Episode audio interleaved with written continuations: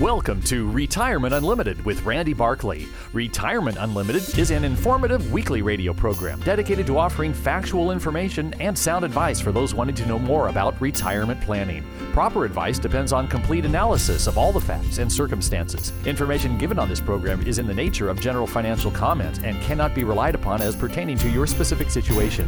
Listeners should consult their own financial advisor or conduct their own due diligence before making any financial decisions. This is to protect your assets. Randy Barkley is a California life insurance agent. California license number 0518567. Advisory services offered through Tricord Advisors Incorporated. Tricord Advisors Inc. is a registered investment advisor. Now, here's Randy Barkley. Welcome to Retirement Unlimited. This is the radio program that is dedicated to helping you make smart decisions about your money. I'm your host, Randy Barkley, and I'm here with Jeremiah Lee. We are with Tricord Advisors. Tricord is a registered investment advisory firm. Jeremiah and I are certified financial planners, as well as we have two other individuals in our office that are as well certified. Uh, Jeremiah has the distinct uh, designation of being an attorney, and he helps our clients with uh, legal matters like estate planning and other uh, contractual things that require his specialized knowledge. If you'd like to know more about us and what we do as a firm, I really strongly suggest that you go to our website, which is www.retirement unlimited.com or just simply call. Our phone number is 951 684 7011. Now, every week, what we do is we divide our program into three parts. The first part is what we refer to as retirement update. The second one is tactical asset management. And the third one is news you can use. Now, in the first part of the program today, we're going to talk about something we've talked about this in the past, Jeremiah, but it's it's the donor advised funds, and we're helping a lot of clients to set these up and utilize them. And they're so much more flexible than uh, giving, like what we've seen in the past, like with foundations and things like that, aren't they? Yeah, these donor advised funds are great. Um, when I was back practicing only at the law firm, we set, set up a number of foundations for folks, and foundations. Right.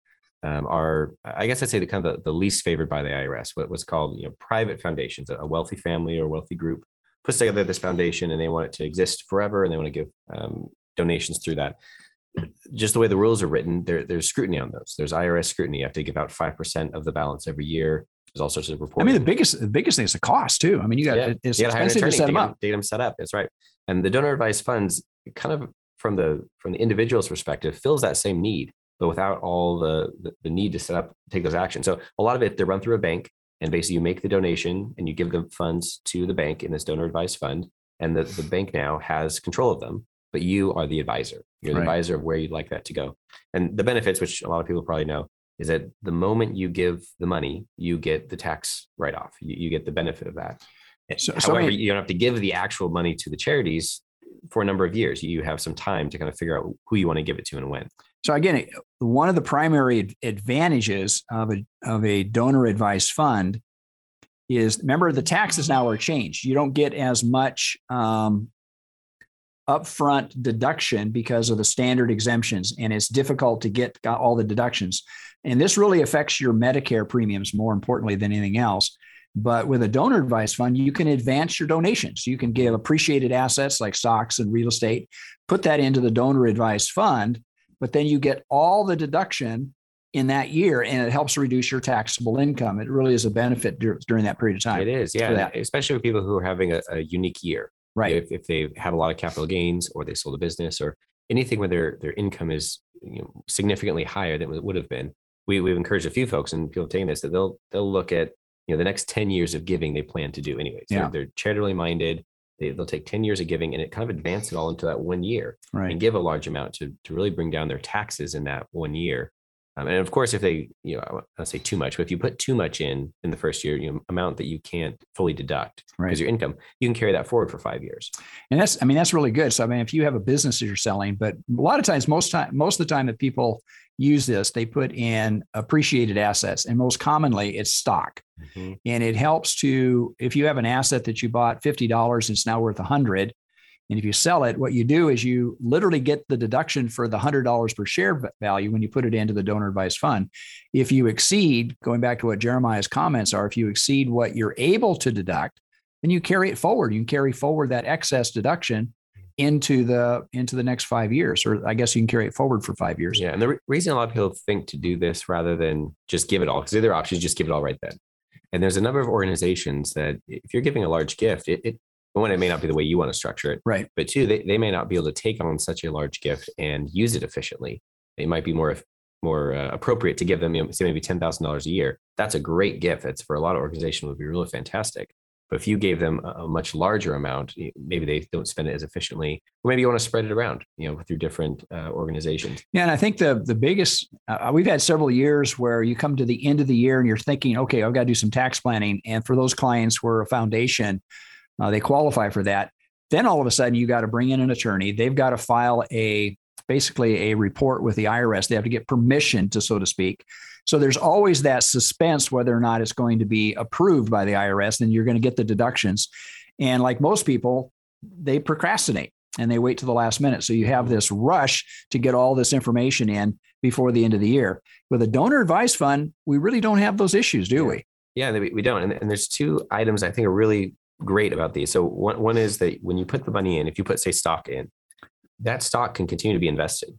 You know, that that donor advised fund, even after you've given the gift, can continue to grow. And mm-hmm. so as the individual is directing the gifts into the future, that that pool of money that you're gifting from eh, can actually grow and stay invested and get larger. Whereas when you give it directly to a charity that day you give it, it's, it's just gone. Yeah, it's it's really interesting that if all of a sudden you pick a charity because you're setting up you're you're forming a relationship with some with an entity that is qualified to recognize what a charitable gift is. So all of a sudden you say, I want to give to XYZ company. And they say, no, you can't do that because it's not a, a 501c. It's not a qualified charity. So they mm-hmm. protect you. Yep. But you can be very selective. You don't have to say, I want to give everything to one organization, let's say like the Salvation Army. I'd like to give some to Salvation Army this year, but I'd like to give some to Goodwill, or I'd like to give some to this church or this school. And as long, and what they do is they make sure that what you're giving to is in fact a qualified charity. Yeah, and they take care of the paperwork. You don't they have do. to get receipts. You don't have to get that type of. And the other aspect is also you can do it more. It's easier to be anonymous when you're giving, say, a check to a school. Right. You got to put your name on it and send it to them. Um, when you do it through a donor advised fund, you can have the donor advised fund come through as simply a donation. In essence, the, the bank's name, the, the donor advised fund name is on it, and you can remain anonymous. And we have a number of folks who desire that. You know, they want the tax deduction. They want to be involved in their community. They want to be helping but they don't necessarily want to be broadcasting that they're giving these amounts of money. So a donor advised fund has has made a lot of sense for a lot of our clients, right? And I, and I think continues to make sense. There's some talk that they'll change rules on that. You know, I think the distribution rules will probably come under scrutiny because yep. right now you're not required to distribute anything, so you could accumulate this massive amount of money sitting in a separate fund and not distribute it. Yep, and, and have it. It's earmarked. It's it's irrevocably committed to charitable purposes. Right. But you know you can hold it and have it grow. So Uh, there's a lot of benefit to them. We'll, we'll, keep an eye on the laws, but for now, that's a great resource for a lot of our. Yeah, clients. there's just there's so many advantages here, and it's just easy. And for those of you that are wanting to figure out how do I reduce my taxes, tax planning is one of the things that we do as a wealth management firm, but we have to be proactive. You can't wait until December 31st and all of a sudden you say, okay, I can do this. This has to be done well in advance in planning. So this is one of the reasons why we say let's build a plan together uh, give me a call. Give Jeremiah a call. Phone number is 951 684 7011. Let's set up a initial interview. Doesn't cost you anything. Find out what your needs are and to see whether or not we can help you reduce your taxes and enhance your overall growth experience. Stay tuned for our next section. We're going to talk about tactical asset management. You know, retirement is supposed to be a secure time. Are you secure? Do you and your loved ones have the information needed to make the right decisions about retirement? You need counsel, not another salesperson, an advisor that looks out for your interest more than theirs. This is Dennis Prager, and I'd like you to call Randy Barkley, a certified financial planner who's been serving the Inland Empire for over 26 years. He's a retirement specialist who works for you on all the important and often confusing things that determine how comfortable you are in retirement. Call Randy Barkley for a free consultation and learn for yourself what I've learned. He can be trusted. Randy Barkley, 888 627 8371. 888 627 8371. Or visit me, Randy Barkley, at retirementunlimited.com. Advisory services offered through Tricord Advisors Incorporated, a registered investment advisor, clearing through TD Ameritrade member FINRA SIPC MSRB. AM 590, The Answer.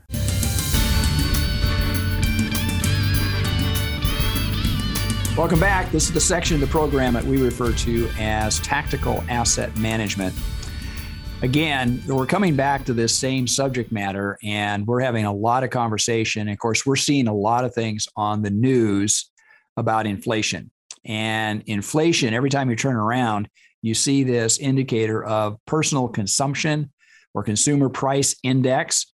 And it and for most people, it's scary. It's, I mean, yeah. again, I, we want to be really careful what Jeremiah and I want to talk about is how inflation is calculated and more importantly how it's the true inflation is different than what the headlines are telling that's right. And it's it's calculated a number of ways. We're not right. going to get through all of them today you know? right. We're not going to make this a math class. But there, there's one that we really wanted to talk about um, because it's different than the headlines. I mean the headlines right. are there to, to sell clicks or sell newspapers.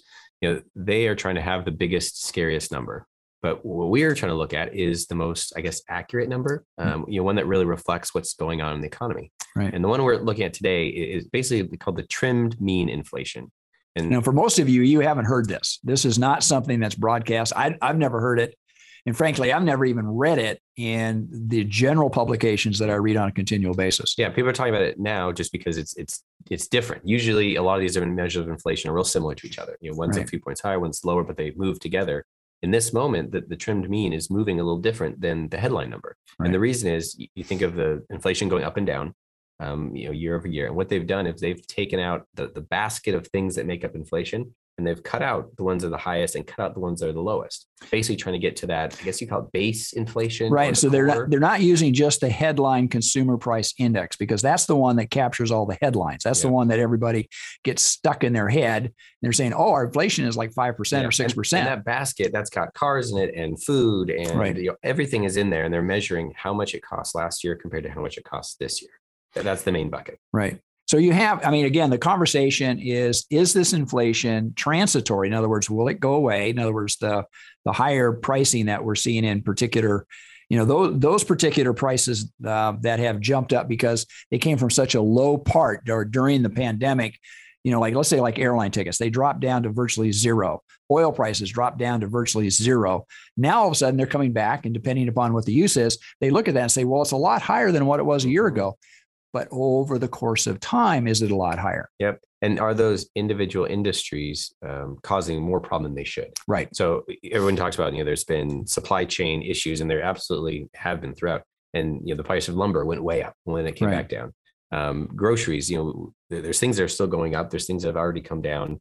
Things will probably go up again. Yeah, it's the toilet paper syndrome, is what I yeah. call it. You know, people th- hear all of a sudden that we're going to be running out of out of toilet paper, and they run to every outlet, every store, and you see you see all of a sudden there's you walk by and say okay did i miss something? The toilet paper's all gone on this mm-hmm. aisle. Mm-hmm. you know is there a panic? Right the water aisle's empty the, the exactly empty. we missed the apocalypse apparently. there you go. But but what this this trimmed inflation is trying to do is take out those outliers you know because oil went way down and came way up. They want to exclude that one and just say okay the, the basic stuff like with the core of items what are they doing? Are we seeing everything move up together? You know one or two points?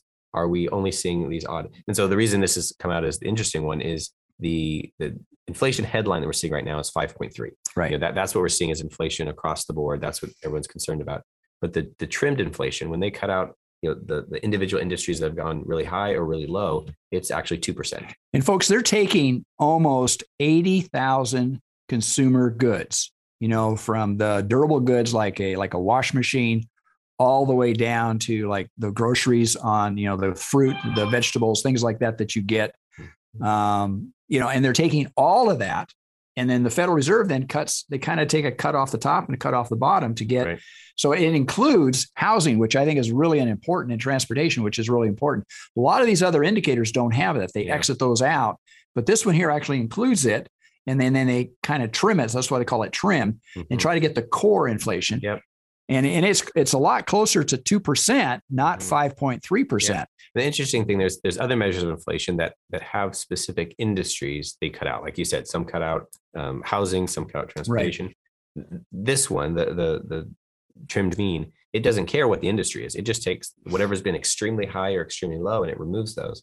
And if if everything's been extremely high, then the trimmed and the regular inflation will be the same number. Right. They would they would come up in, in tandem. They yeah, would come up together. All be the same. But if there's specific industries that are really driving this these higher inflation numbers, but the core of everything is staying low, when we see something like what we're seeing right now is that the, the main number of inflation is 5.3, but the the trimmed number when they're taking out these extreme cases, it's back down to two percent. So yeah, yeah, and I think I think the criticism that most people say, well, they're just cherry picking. They're just picking the, what they think so that they can come up with a number that fits their analysis or what their outcome, what they're trying to achieve. But in, in, in actuality, what the Federal Reserve does is they have literally 10,000 people that go out and shop and provide information back to them every single quarter. Hmm. So they get an idea of what the overall cost of goods and services, not just in selected few items, but on a wide variety. And we're talking, we're talking thousands of items and that information is, is fed back and they do that analysis to come up with this trim. So therefore, inflation, that's why we've made comments in our radio program. We've talked to clients about it. inflation is not as um, it, it's not as it's not as worrisome, I guess, maybe the best way to say that. And I grew up during the late 70s and early 80s when inflation was rampant, and we saw inflation just get completely out of control we don't we just don't see it here yeah. and it's not embedded as like we've seen it in the past yeah and we're not uh, looking to hang our hat on any specific measure we're trying to look at all of them you know right. i think this is bringing this up today I was just going to share you know one more data point for folks right um, you know versus what you see on the headlines but to look at you know, this is kind of a, a broad-based view of goods and services across across the economy of, of how much are things inflating and two percent is the target. That that's the ideal in essence. They don't, that's what the Federal Reserve was trying to achieve. Right. They don't want it below that. There's other issues as we have that but 2% is what they're looking for. So I think we are feeling, um, you know, kind of the, the, as you're buying things, you feel inflation. Right. You see inflation, it's existing and you're, you're hearing about it in certain industries. But what I think is, is, is not quite the full picture is when you see the headlines that mm-hmm. we're having, you know, 5% inflation all across the board, the sky is falling. Right. We're having inflation, but from what we're reading, the, the core of it, the bulk of all the goods are not going as high as everything else. We'll keep watching it. We, we don't know where this will go in right. the coming weeks, but this is where we're at at the moment. And again, what they're looking at is that this will filter down into the trimmed inflation, uh, maybe like two and a half percent by next year, which is a slightly higher, which would be something that would cause the Federal Reserve to raise interest rates. Mortgage rates are just starting to rise just naturally because the demand is is such that right now they can they can do that and that's going to have a natural impact. But those are market conditions; those are not controlled by the Fed, so to speak. Yeah, and we'll see where they go. I mean, we right, you know, we don't want to make you know, predictions, but we want to look at what's really happening and follow kind of the data. You know, follow what's happening, make sure our clients are in the best positions uh, to be protected as well as to to grow. So, bottom line is that we believe that inflation is not as bad as the headlines suggest, but price pressures are steadily spreading across all those ten thousand items and how that affects you individually is going to be really based upon how you spend your money, based upon the overall items that you're selecting. If you'd like to know more information and how we look at this in order to make choices for our clients to help them make smart decisions about their money, give us a call. Our phone number is 951 684 7011. Stay tuned for our next section. We're going to talk about news you can use. Hi, this is Hugh Hewitt. Hey, if you're retired or approaching retirement, listen up. Retirement planning is critical to your financial health, and like choosing the right doctor, your financial planner must be able to understand your concerns, help you navigate through your retirement, which can be filled with uncertainty, volatility. Certified financial planner Randy Barkley has been assisting clients for 30 years by helping them understand all the information that to most of us can be overwhelming. Go to retirementunlimited.org or call Randy Barkley for a no obligation appointment at 888 627 8371. That's 888 627 8371, retirementunlimited.org. Advisory services offered through Tricord Advisors Incorporated, a registered investment advisor, clearing through TD Ameritrade member FINRA SIPC MSRB. AM 590, The Answer.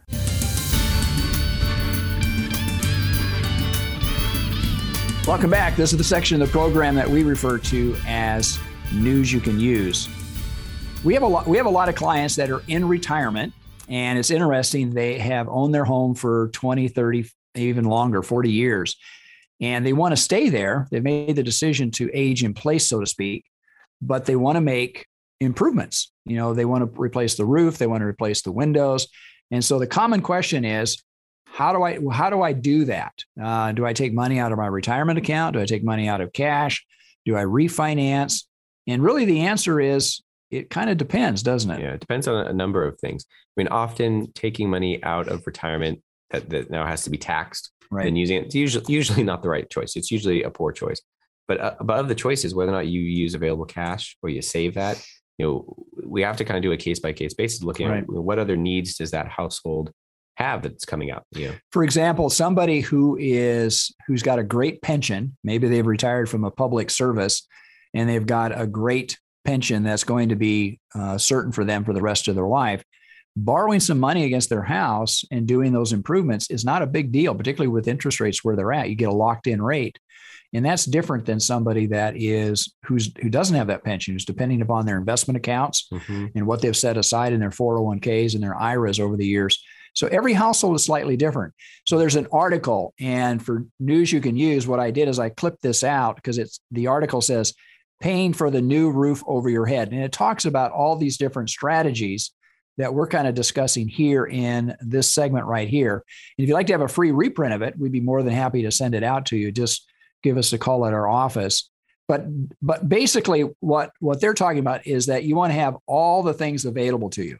All the things that would be out there. Of course, you can do a refinance and cash out, but there's other options too, isn't there? yeah, and, and they're changing. So Right. one that's common is is a HELOC, Right. a home equity line of credit. Um, a, a lot of folks, when you refinance it, you have to take out all the money now, and you have to start making payments on it. So at times, we'll have clients who will say, "Well, I want, to, I know I want to do the kitchen, but I think I also want to do a bathroom. I'm not Right. sure." Something like a home equity line of credit allows them to have access to this larger amount of money, but they only have to pay back, you know, the amount that they take out. But but that's changing. So uh, Wells Fargo specifically, they stopped in April of 2020. They stopped Yeah, doing any new HELOCs. And I did a referral to uh, Bank of America for a client, um, and they, they basically Bank of America followed suit. And recently they said, no, we're not doing it. Yeah. So you have to be really careful about your institutions and where they get it. They used to be very common, very low cost, virtually zero expense to get them set up, and then you have the availability. They're not that readily available anymore. And I think it's because banks are concerned with equity. You know, they Right. look at a house and based on today's numbers, there's massive equity in it, but that equity may have been created only in the last six months. Right. And they're concerned, you know, whether it will stay or not. So I mean, I get it from their perspective that they're they're limiting how many of those they issue. The other the other aspect too, I always encourage clients the reason to working longer, uh, depending on their circumstances. If they've got the let's say I want to retire at 65, it says, well, if you want to make all these major improvements, I always like to have the major improvements done before they retire. So that would be one of the reasons why you'd work maybe an extra year or two because you have that capital coming in and you can replace the roof, you can redo the kitchen and the bathroom. These are these are major expenses for most people. Yeah. So we talked about using cash, getting a, a HELOC investment, doing a refinance, you know, all kind of the normal ones. There's two more that, that I think are relevant. You know, the first is being an unsecured line.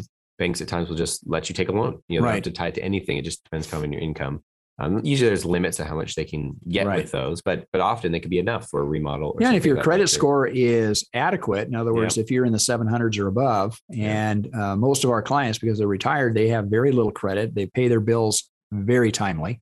Mm-hmm. So we don't really worry about them that much, but it's always good to run a credit score to see what your credit um, what your credit score is, your FICO score. So you you're not walking into something where you're going to be surprised later on. Yeah, and the last one I think is really good, and we, we'll talk more about this with our clients. But investment credit lines. If you have a, a large account that's invested with a bank, often they'll give you a line of credit on that. You don't Right. have to sell your investments. You don't have to liquidate it. You just have access to more capital to do things based on that account. It, it's a great benefit for folks that have larger investment accounts. So, bottom line is not everybody is going to use the same resource or the same kind of borrowing in order to accomplish their goals. That's why we want to sit down with you and help you manage yourself, your equities, and your cash flows and everything else through this whole process.